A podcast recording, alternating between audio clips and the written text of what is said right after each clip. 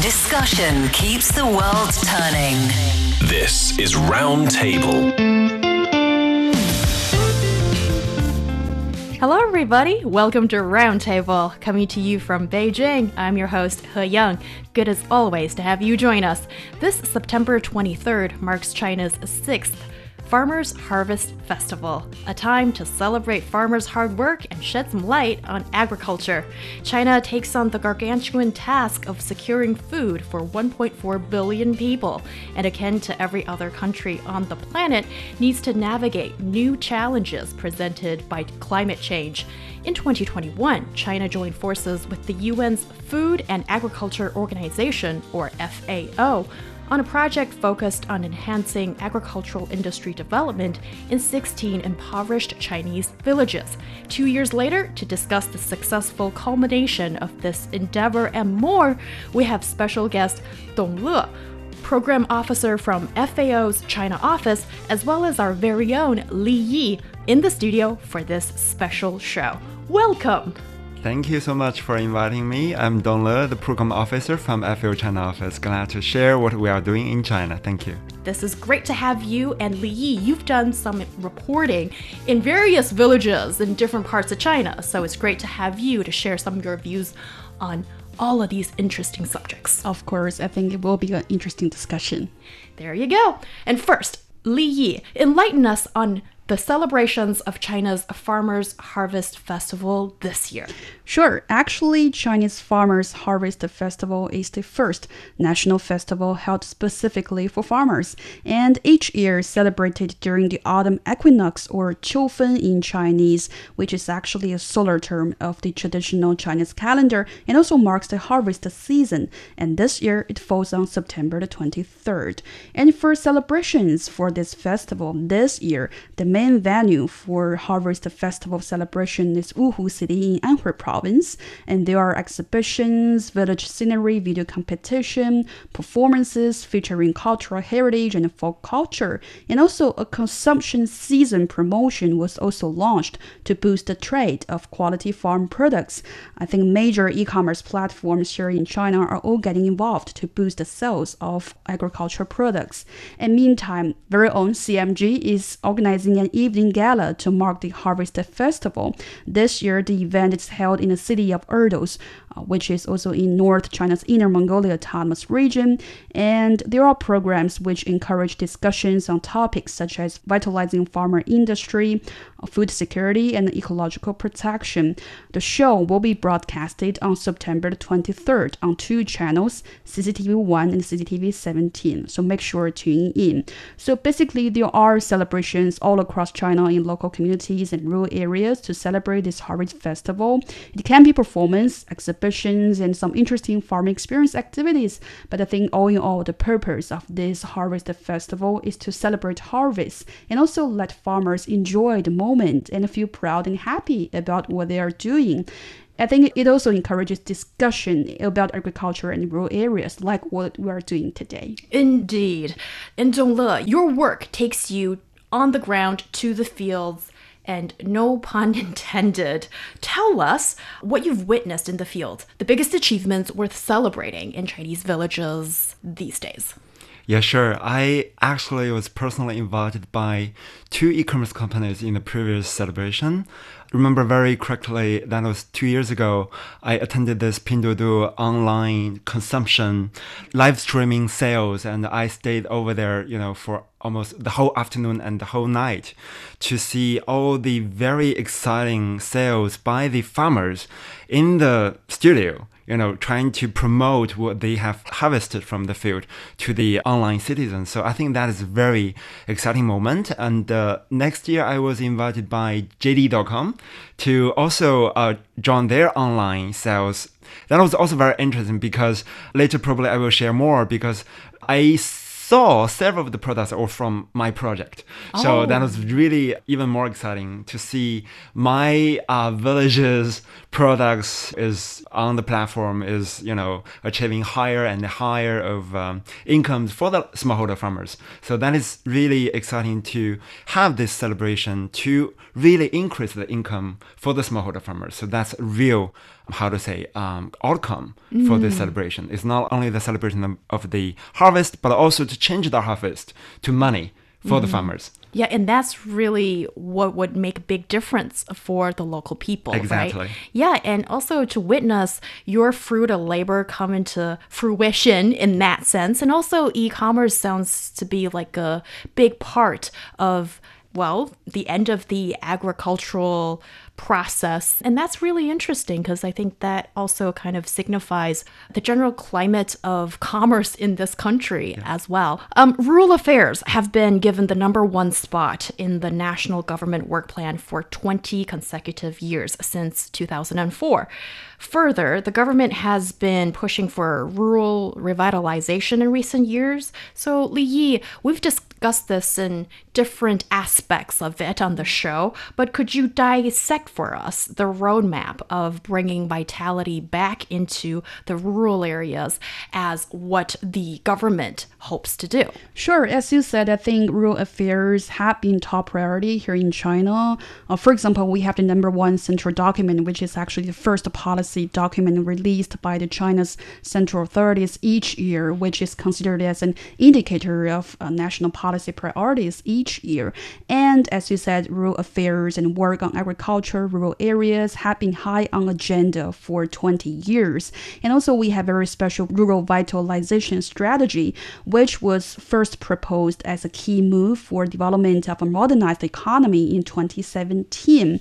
The content of this policy actually involves a lot of areas and sectors. For example, we, we want to improve the quality of agricultural development. We want to have smart farming. We want to have green development in rural areas. And also, we want to create a new rural governance system in local villages and also providing greater assistance to talents and farmers is also a huge priority for mm-hmm. this policy. And I think for the roadmap of this policy, we have been, like China has vowed to eliminate extreme poverty by 2020, and that goal has already been achieved because at the end of 2020, nearly 100 million people in rural areas who were living below the current poverty threshold all oh, shook off poverty. And now the next step, by 2035, we are aiming to achieve like the basic modernization of agriculture and rural areas. And then by 2050, we want to make sure that rural areas in China to see all-round vitalization. What sounds like a very ambitious goal, however, we have achieved a lot of progress and results and fruits, but still a challenging work considering like vast rural population living in rural areas here in China. And though the infrastructure, like the transportation, still needs to be enhanced. And also, we want to make sure we are proposing a sustainable development farming method, which is also high on the agenda. I think uh, work from those local practices and also FAO can help to provide some experiences.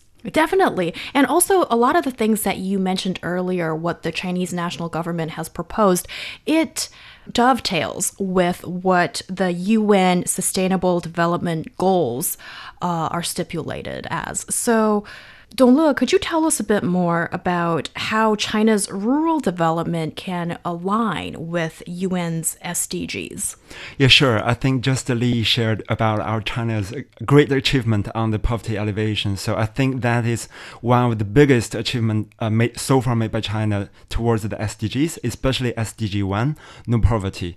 So I think global international organizations, including World Bank and FAO and several others, have already fully recognized China's contribution to this SDG one because China could achieve this 10 years in advance of the 2030. So that is the that has to be acknowledged. Second is, as we all know, rural revitalization and rural poverty is is a very comprehensive dimension. It doesn't only include poverty, but also a whole system. For example, the infrastructure, the environment, the people's livelihood, you know, all this education, etc., health. So all these are also go beyond only SDG one, like SDG two, uh, which is zero hunger because as everybody knows, we are not only aiming to produce enough food, but also enough nutritious food. So that is what we call uh, the zero hunger. And also as well as, for example, women equality, as well as uh, rural environment, forestry, water, etc. So I think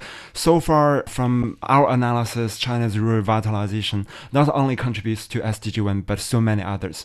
Yes, and when you have a international discussion with a lot of people who either work in the field or are interested in I call it the betterment of humankind and sometimes the criticism towards some of the practices here actually would uh, tilt towards the other SDGs than poverty alleviation other than development because this is what China has been focused on and I think have been doing a tremendous job.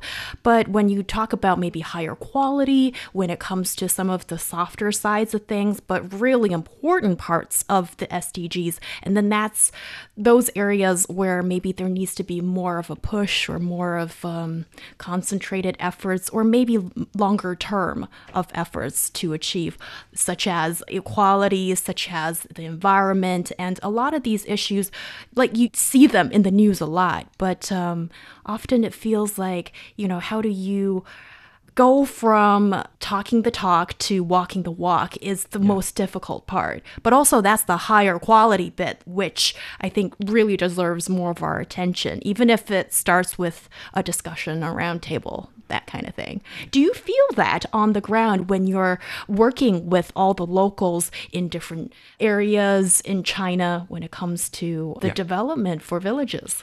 Yeah, sure. Uh, here I could give you probably one example. You know, under our trainings to the smallholder farmers, there's one element which is the integrated pest management. Basically, is how to control the plant diseases with a more greener method. So as we all know, Chinese government is paying lots of attention on this because it has multiple dimensions of perspectives. It contributes to the food safety because everybody in the cities we care about the whether the food is safe. So that is very important. Second is, you know, for the smallholder farmers who are doing this pest management practice on the ground, if they don't manage the pesticides well, that will be damaging to their body health. Mm-hmm. So in our training, we also made it very clear to our rural female farmers because normally I don't have the specific data, but on many cases, this work is being done by female farmers. So if they don't pay attention to the pesticides, if she is being pregnant or a new mom, that will also damage her baby's health. So mm-hmm. it is all you know, associated, related. Yeah. So from the training, we let the rural female farmers know all these associated causes and uh, results, etc. And third, you know, while talking about education, I think as many people may think, farmers know how to do farming. Mm-hmm. But actually, nowadays, all these farming technologies, all the pesticides, soil management, they are all changing very quickly. And all this require constant learning.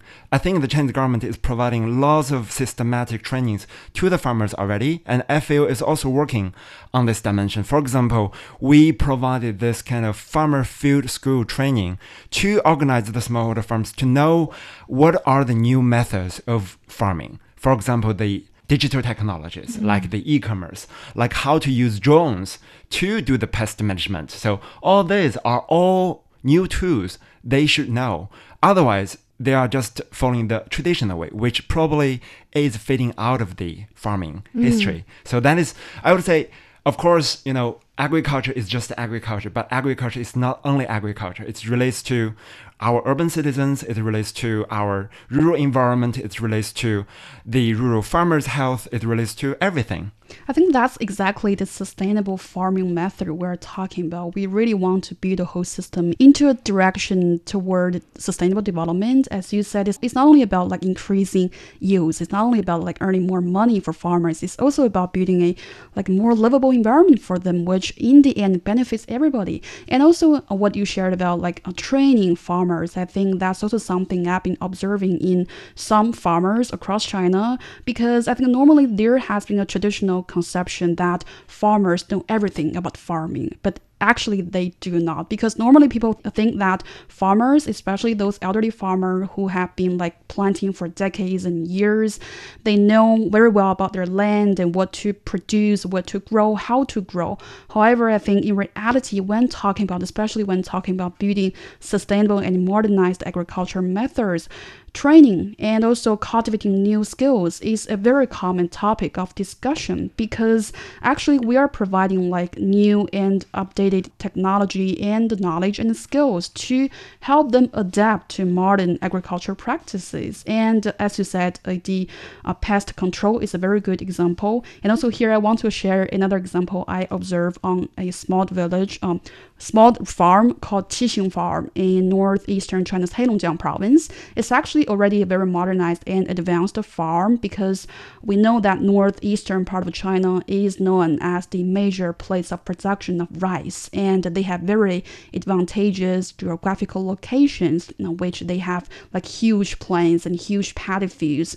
And there, I learned that actually local farms have been like paying attention to upgrading farming skills since decades ago. Like they are the, one of the earliest, probably that could be more accurate to introduce modern machinery. And also they are also starting to offer workshops and training programs to teach and updating farming skills to local farmers since years ago. I think that's also the very secret of modernized agriculture. Yes, and that sounds like a person that will do well yes. regardless of the field yes. he or she ventures into because the these days, everything's changing so quickly. Just look at the development of AI.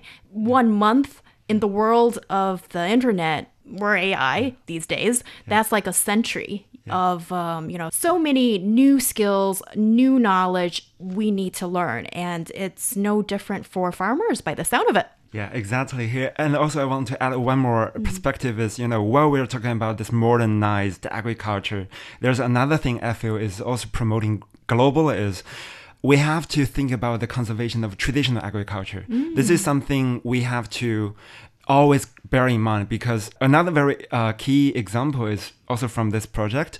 You know, audience know what kind of honey you're drinking and what kind of bee are producing your honey. Mm. So basically, I think there's data showing that majority of the honey produced in China are originally from Italy. So now China is promoting the Chinese local bee farming, like the Chinese bee honey and Chinese bee farming, etc. So from our training, we are also trying to encourage the local bee farmers who are having the Chinese bee family raising mm. to uh, share their stories because we believe only by doing conserving our own traditional agriculture methods, then we could be more modernized with this mm. kind of new tools, new technologies, mm. etc. So I think agriculture is very interesting. It combines both of the traditional ones and also the modern ones. Yes, and combining the two, and can they always work in harmony? Is it not like one replaces the other? Um, I wouldn't say it's replacement because we cannot only have one variety of a crop or an animal in our society. So that is why I feel is promoting the biodiversity of food and, and agriculture. So in China, we are promoting both Chinese bee and the foreign bee together. But in some regions where the local bee have more advantages, we then promote the local bees. Yeah. So that is very that is very interesting. Yeah, and yeah. also, in a previous show we did a few months ago, we talked about the protection of wild Asian elephants and beekeeping yeah. and how that can, well, actually, the beekeeping part can bring revenue to the local residents. And when they have the money, when they don't need to come in such close contact or invade the lands of the elephants, maybe that will achieve more of a harmonious coexistence of humans and wildlife. And, and also, that is that is one theme that we do talk about here in China as well. But if I may circle back to something that you mentioned a little bit earlier, and I find it to be fascinating and also kind of a blind spot in a lot of the reporting of smart technology being used here in China in agriculture. That is, we see there's this one side of things that's bright and shiny and so promising that is brand new cutting edge technology being utilized in China, in agriculture, in the rural areas, period. And you mentioned drones. But also at the back of my mind, I'm always thinking, hey, the, the flip side of the coin is um, do that many farmers have the money, have the initial investment to even get their hands on the technology. I wouldn't imagine drones to be particularly cheap, even though these days the prices have gone down thanks to some of the mega companies that have ventured into this field. Okay, so my question is this when we talk about new technologies being applied here, really how widespread is it? And also, has it overcome the issue of actually having some practical needs, uh, fulfilling the practical needs of farmers instead of you know, sometimes we've yeah. seen that um, just having the yeah. bright, shiny technology there, but it only rests on the shelf. Yeah, I got a point. Uh, here, I want to tell you a joke, but which is um, you know a real story from me. You know, I my job deals with you know all this kind of digital agriculture tools, innovation, etc. So two years ago, I bought this um, kind of product. It's a blockchain chicken. So that product is from the advertisement, we know that you know this chicken from born to death, and all the information are embedded into this kind of chip. And the chip, once you scan the QR code, you will get the daily movement of this mm. specific chicken, and that chicken costs about 200 RMB. So what I want to say is, for this type of product, I personally think they're probably not so needed by the market now especially in China. But as a technology, it certainly has some kind of implications in the industry. To answer your question more directly, I think Chinese government and also the Ministry of Agriculture and Rural Affairs uh, published this digital agriculture rate of China annually. From the historical, I think, three or four editions of the report, we could see the increasement of the China's digital agriculture increased annually. So I do think this is fully supported by the Chinese government because this is the future of the agriculture. And to answer you with more technical contribution from FAO, FAO published this digital agriculture for globally trend challenges. We have published reports on AI, artificial intelligence, on blockchain, on uh, big data, on drones. So I think all these mentioned technology, they all have very broad implications in all the value chains of agriculture, including the crop plantation, the poultry husbandry, uh, including the uh, uh, aquaculture fishery, and also including the general rural farming practices. So I think all these are generating globally, and they have very vast implications. And I would say FAO is encouraging the development and the research on this, but also we warn the researchers, companies, countries to how to say be careful about the scope mm-hmm. of the implication. Because sometimes if the technology couldn't bring value added for example if the cost effective is not effective then probably it's a waste of resources. Right. And what does it look like for an average farmer like my average Joe or Jane farmer using all these technologies it seems very far away from, you know, how does like AI and blockchain, how does it matter to me? Yeah. Okay, there's one example I remember very clearly. Is during the COVID breakout in Hubei province in 2020. Uh, we have a very good case we know from the Food Hero campaign we organized in China. So there's one female farmer in some county near Wuhan, and they use this drone for the spring seed planting because at the springtime it is the most serious season for the uh, COVID. So there's basically no chance for everybody to get out of the home to do the plantation. So they use the drone to plant the seed. So I think that's a very practical, good case showing that under certain circumstances, drone could be used as an alternative option. Do they rent the drone from the community or where do they get the drone from? Yeah, this is a very interesting, how to say, new modality I observed in China and also captured and supported by the Chinese government is you will see lots of this, what we call special agricultural service company or agency being set up in several places all across China. So they basically provide all kinds of services relating to plantation, to pest management, to harvesting, to, you know, pesticides, fertilizer, you know, all kinds of services you can name it. And then basically they rent or they buy it directly and then they provide the service to the farmers. Farmers will pay a very, I can't say low, but uh, acceptable prices to these organizations and then they got the service. That's very interesting, and we will get into more details of the 16 impoverished villages that FAO has supported with the help of the Chinese government right after this break. We'll be back. How are you? What's on your mind? Let's have a heart to heart on Roundtable. Ask us anything. We'll help you answer it. Send a voice memo to EZFM Roundtable at foxmail.com. We'll play your question on Roundtable, then talk through it on the live show. Take care. We can't wait for our heart to heart with you.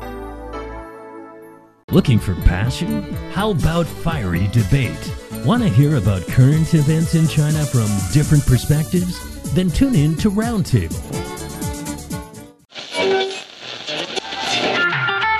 Hello, everybody. Welcome to Roundtable, coming to you live from Beijing. From Beijing.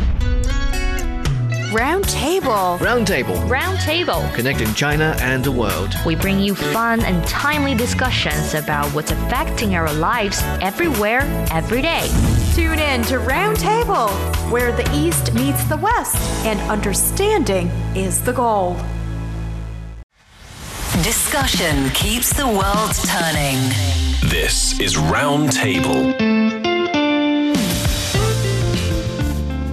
You're listening to Roundtable with myself, He Yang. For the following discussion, I'm joined by Li Yi and special guest Dong Le, Program Officer of the United Nations Food and Agriculture Organization, or FAO's China office. The Food and Agriculture Organization must have many things on the agenda. What considerations propelled you in choosing to carry forward this program of 16 impoverished villages in China? And also, before we turned on the mic, uh, we talked a little bit about there were four counties that you piloted the program, and then what were you looking for when you were picking these um, villages that would receive the special help? Yeah. Actually, all this dialogue started from 2018. So, uh, as Li just previously mentioned, that was during the time of China's rural poverty eradication. So, at that time, we piloted um, four counties from four provinces. It's from Hunan, Hubei, Hainan, and Sichuan. So all the four counties from all the mentioned provinces are located in the mountainous region. So basically, as we discussed earlier, transportation, infrastructure are the main obstacles, I would say, for the rural poverty. So I think all the four counties are from the remote mountainous region. And also, all the four counties are based in this uh, ethnicity group region. So we also would like to channel more kind of support inputs to these regions to work together with the local governments and multiple stakeholders to transform the rural areas. And also, I would say this project was very special. It happened from the transition of rural poverty alleviation to rural revitalization. So there are so many changes we could see on the ground, including infrastructure, including the livelihoods, including the the morale of the smallholder farmers. I would say this project from the very beginning is for the rural poverty eradication. But in the end, we witnessed the change and the transition towards rural revitalization. But then, you know, my question is because you choose four different locations in China, although they're basically in the mountainous regions, as you said. But the thing is that, especially when, when we talk about rural vitalization, especially when you look at rural areas in China, villages in China, things can be hugely different, especially when you consider the geographical locations, their conditions, their culture, and also their transportation conditions. Especially, you know, when you compare different regions, the eastern part of China is much more developed than the western and middle part, and the same thing for the rural areas. I'm wondering how you like you adopt the right uh, you know approach to help different villages to prosper. It must be like a very complicated challenge, right? You're totally right. This is really, really challenging. You know, uh, I want to give you one example. There's two counties, respectively, from Hunan and Hubei provinces. Um, they are the so-called closest two counties in China, and just one bridge away, basically. So, even for these two counties, basically we have eight villages from the two counties. All the villages they have very different uh, agricultural products because this is in the mountains region. So from one village to each other, probably it took about four hours of car. So they have different types of tea, different types of rice, uh, fruits, and ginger, and the lily flower, lily seeds, whatsoever. So basically, for each village, we have to identify the local needs, their local featured agriculture development industry, their needs, their challenges, and then we will uh, allocate the requested teachers, tutors, resources into our trainings, into our program. So that is really challenging, but I would say this is also very uh, rewarding because from our training, we could see we developed a very comprehensive curriculum, like including the pig farming to fruit plantation to the orange to rice plantation, etc. So I think, yes, even provinces are different from each other, villages are also different from each other. That is so fascinating. Um, this reminds me of uh, some past experiences of visiting different parts of China. And sometimes when you look at the um, geo map, it's actually very short distance between like two villages, but maybe it's a fact of um, one lake mm. or maybe a mountain or a hill in the middle mm. that makes these two villages have different culture, different dialect, mm-hmm. and all kinds of living habits. And just by the way you were um, presenting your your view just now, Dong Le, it also echoes what a lot of Chinese people share as sort of like an old adage that is if you want to set your foot on the road of prosperity, then you got to build road. And do you think that old adage also, you know, it's sort of the idea that propelled China build high speed rail and, uh, you know, highways as such. Do you think this is still very much sort of a model to hold on to when it comes to alleviating poverty as well as, you know, revitalizing the rural areas? I totally agree. I could give you another example from the Hainan uh, pilot villages. I visited that village for three times. The first time I went there, it was 2019. We went there in the summertime after very heavy rain. Basically, everybody got the shoes wet and dirty with all the muds, you know, everywhere, trousers, whatsoever. So after two years, thanks to the central government's budget, of course, the local government's endeavors, we could see the modern road to all the smallholder farmers' households. Basically, we could reach each household without, you know, dirtying our trousers and shoes anymore. And last year, I went there, you know, on my personal vacation, and that village was regarded as China's best the most beautiful villages mm. and they have the four languages of guidance you know all over the village like english chinese korean and japanese. And there's a local rice wine brew kind of factory and um, you know sales store. And basically i talked to that store owner and uh, who also joined our training years back. And he also mentioned the contribution of the road. Thanks to the road now his products i mean the wines you know with glasses with the kind of pottery you know container now could be delivered outside safely and um, without any trouble of the rain you know the road etc so i do totally agree that infrastructure is the foundation for rural poverty alleviation. I think that's a very inter- interesting example because I think uh, when we're talking about building infrastructure, sometimes we might be only like focusing on the role of promoting logistics to, you know, uh, deliver those agricultural products to the outside world. Of course, it plays a very important role. But then uh, the example you mentioned, I think, reminds me of like a lot of similar approaches adopted by especially remote villages here in China because when they are, you know, trying to promote better infrastructure, transportation, um, maybe with the initial purpose to help boost the sales of agricultural products. In the end, they find that they are discovering a new like development path because they might be developing agriculture tourism. That is a very common approach for a lot of remote villages. Uh, for example, we went to Ulanqab in Mongolia before, and we talked to some villagers and farmers in a small village in Ulanqab, and they have been like uh, actively promoting agricultural tourism because they feel like it's a very original and organic way to attract the citizens from cities and and that could just in the end turn to an actual approach to make revenue for the local governments. That is also a very common approach for revitalization here in China, right? Yeah, exactly. There, actually, I want to share one more example we uh, tested in our project. Is we identified several products in the Hunan, Hubei, uh, two counties.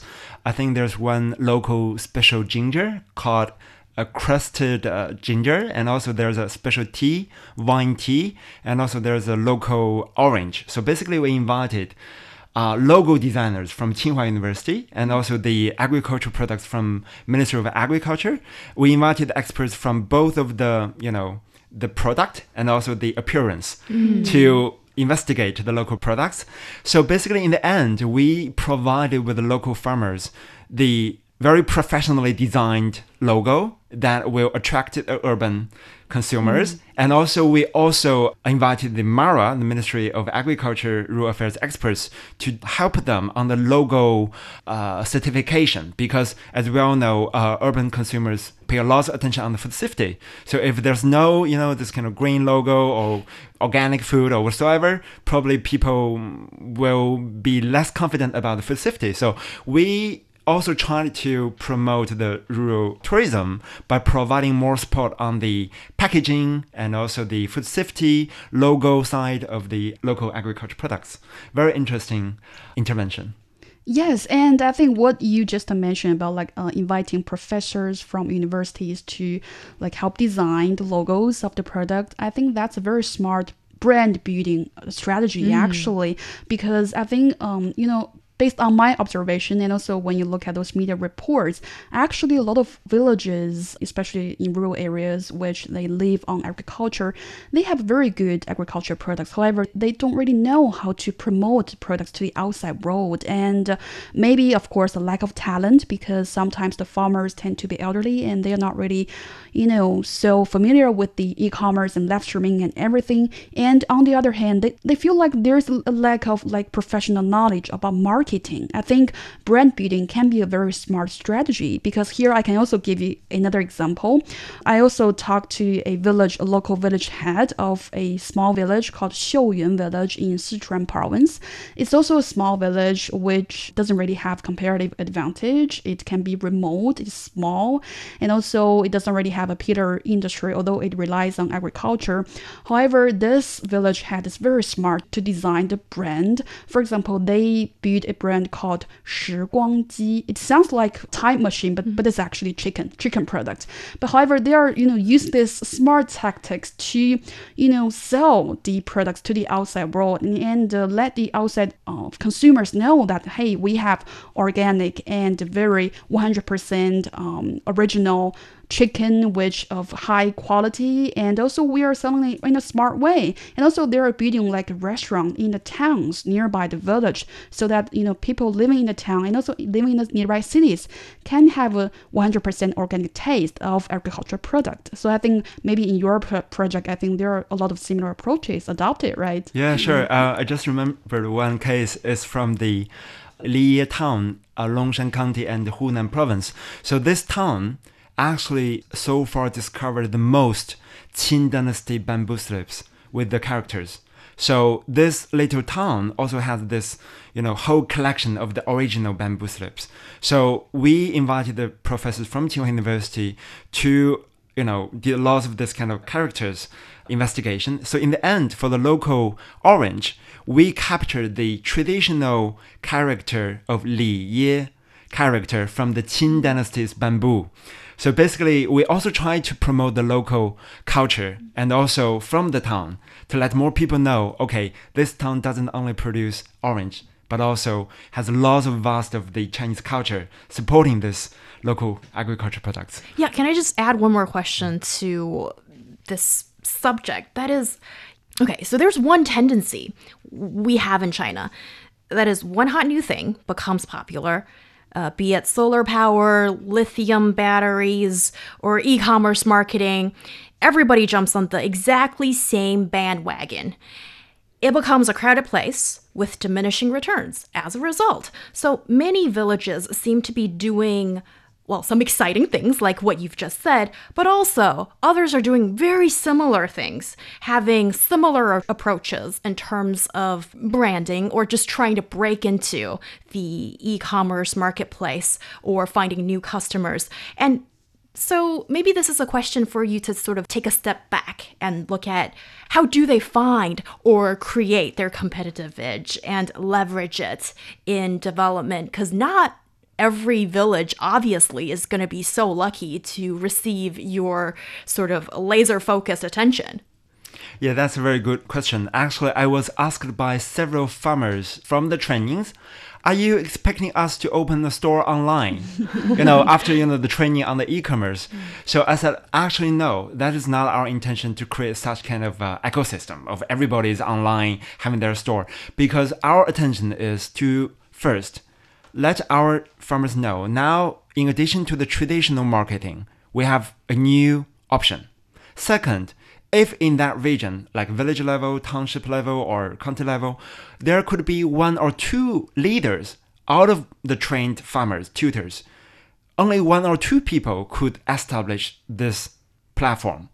He or she could already mobilize the inputs and the agriculture products from the whole community. Basically, mm. one or two leaders is enough. We are not, you know, planning to train thousands of online shopper or, you know, live streaming broadcaster. So that is not our intention, and also that is not possible considering our limited resources, mm-hmm. etc. Yeah, I think uh, that's a very interesting point because when talking about cultivating new talents, especially in farming areas, some people might just think, oh, I'm just turning to a live streamer from a farmer. That is very traditional misconception. However, I think I think the major purpose of say linking those farmers, especially in re- remote villages, to internet, to e-commerce, to new and modern farming practices. Is really to maybe give them a whole picture of what's going on in the huge market and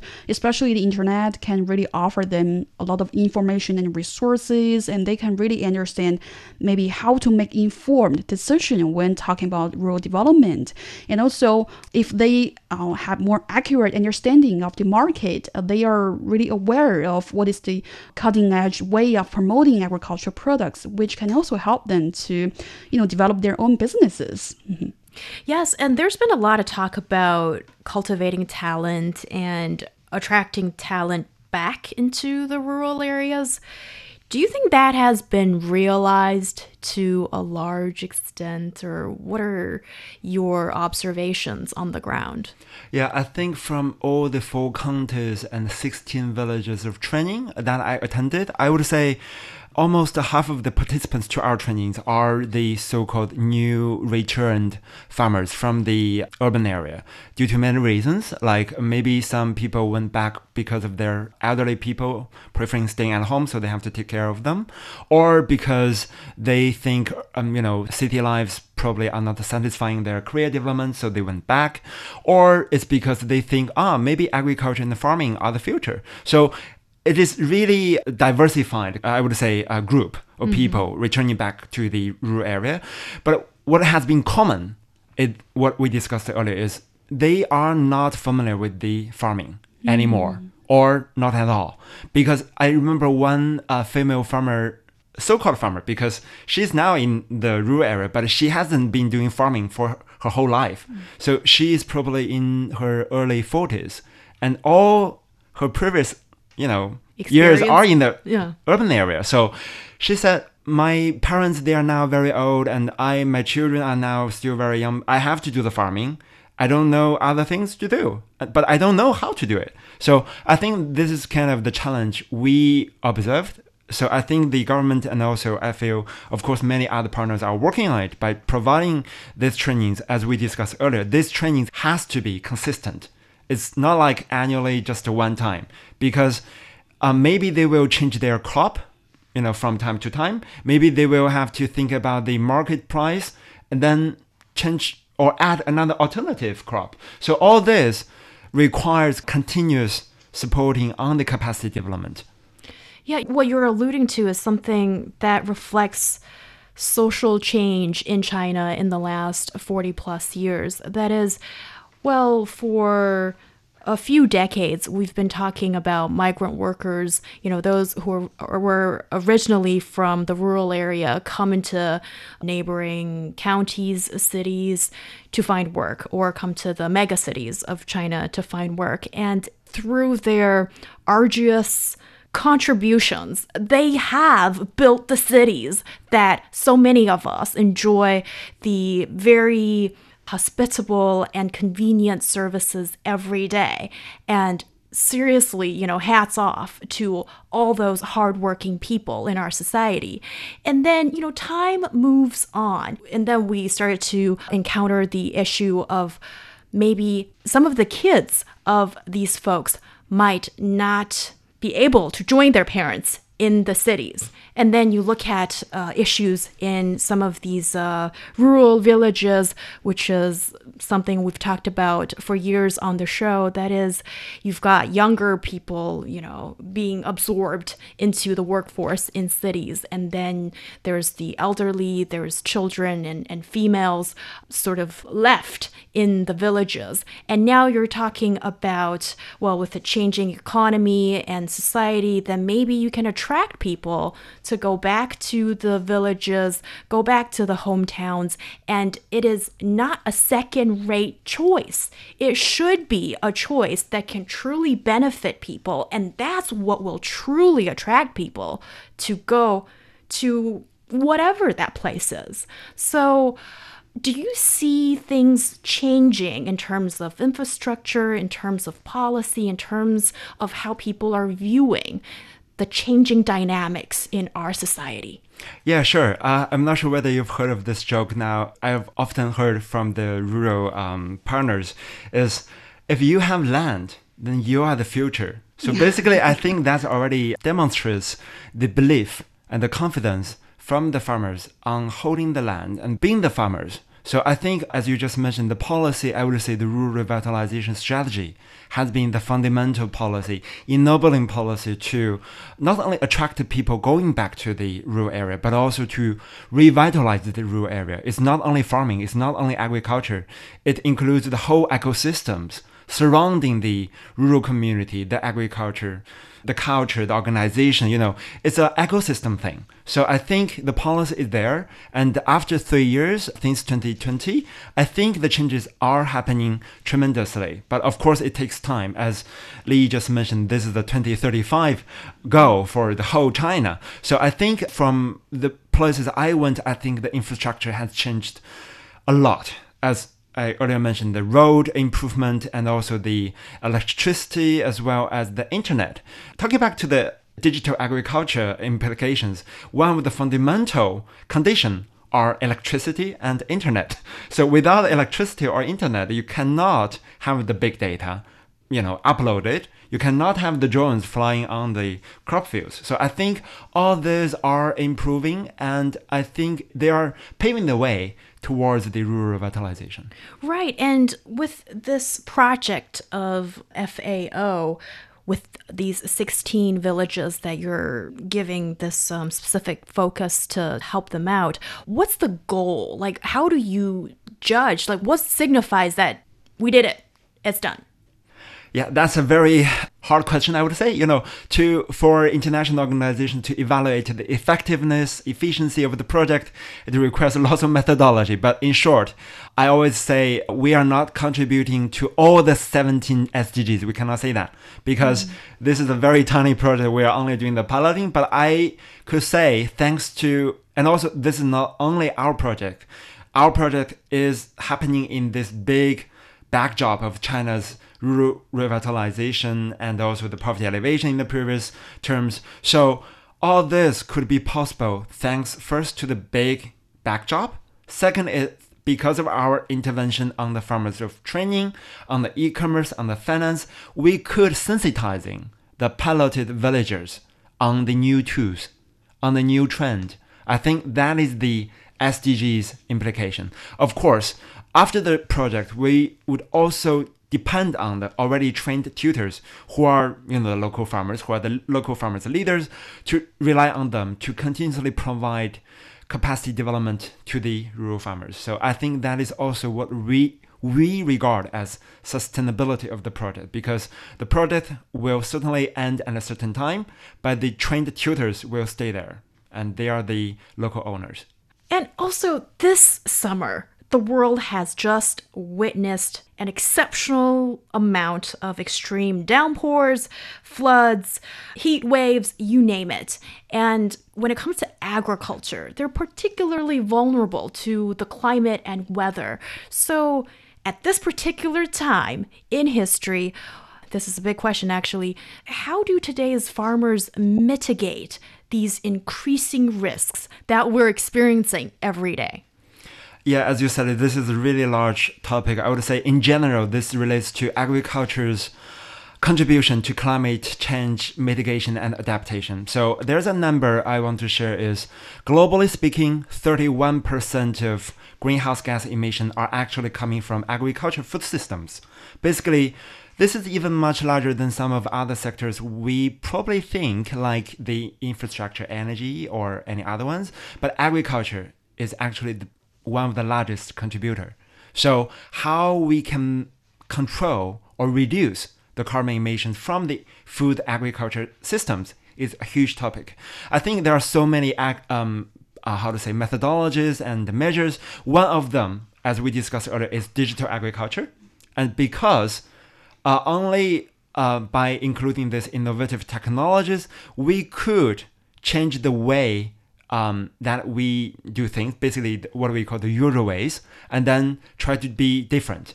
I think FAO has been doing lots of um, innovative tools to alert the farmers. For example, we can we could do this agriculture weather forecasting based on the historical weather information. We could uh, FAO already developed this kind of uh, uh, apps and also the uh, soil water apps, basically to inform the farmers the water percentage contained in the soil to how to say advise on when is the best time to do the irrigation. So mm. I think this is not only like save water, but also try to be more smart in the farming practices. Yeah, so in general, I think agriculture has a lot to do to mitigate and adapt to the climate change. Okay, so what is the biggest challenge that you guys have yet to overcome right now?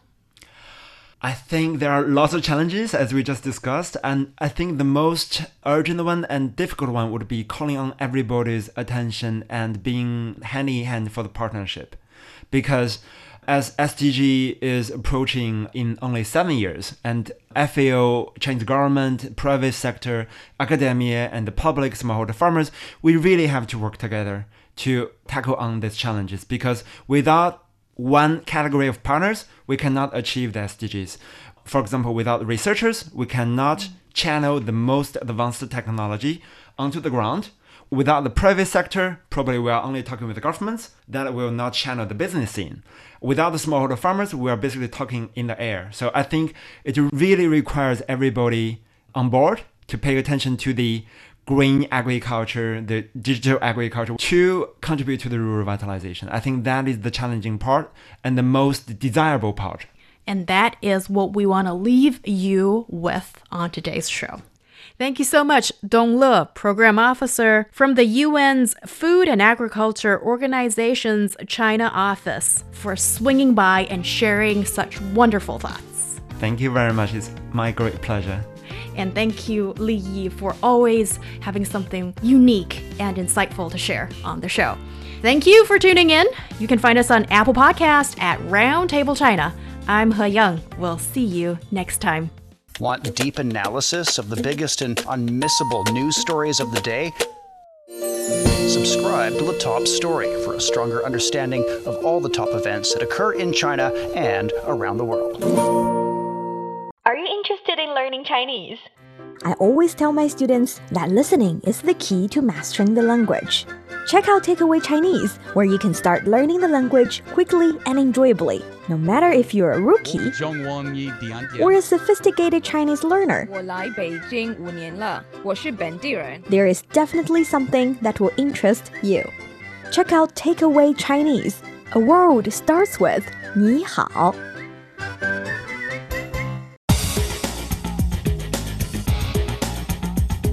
Ever worry that you'll miss out on breaking events? Tune in to today to get the latest news and analysis on the important stories in China and around the globe. Today, illuminating the news that matters to you.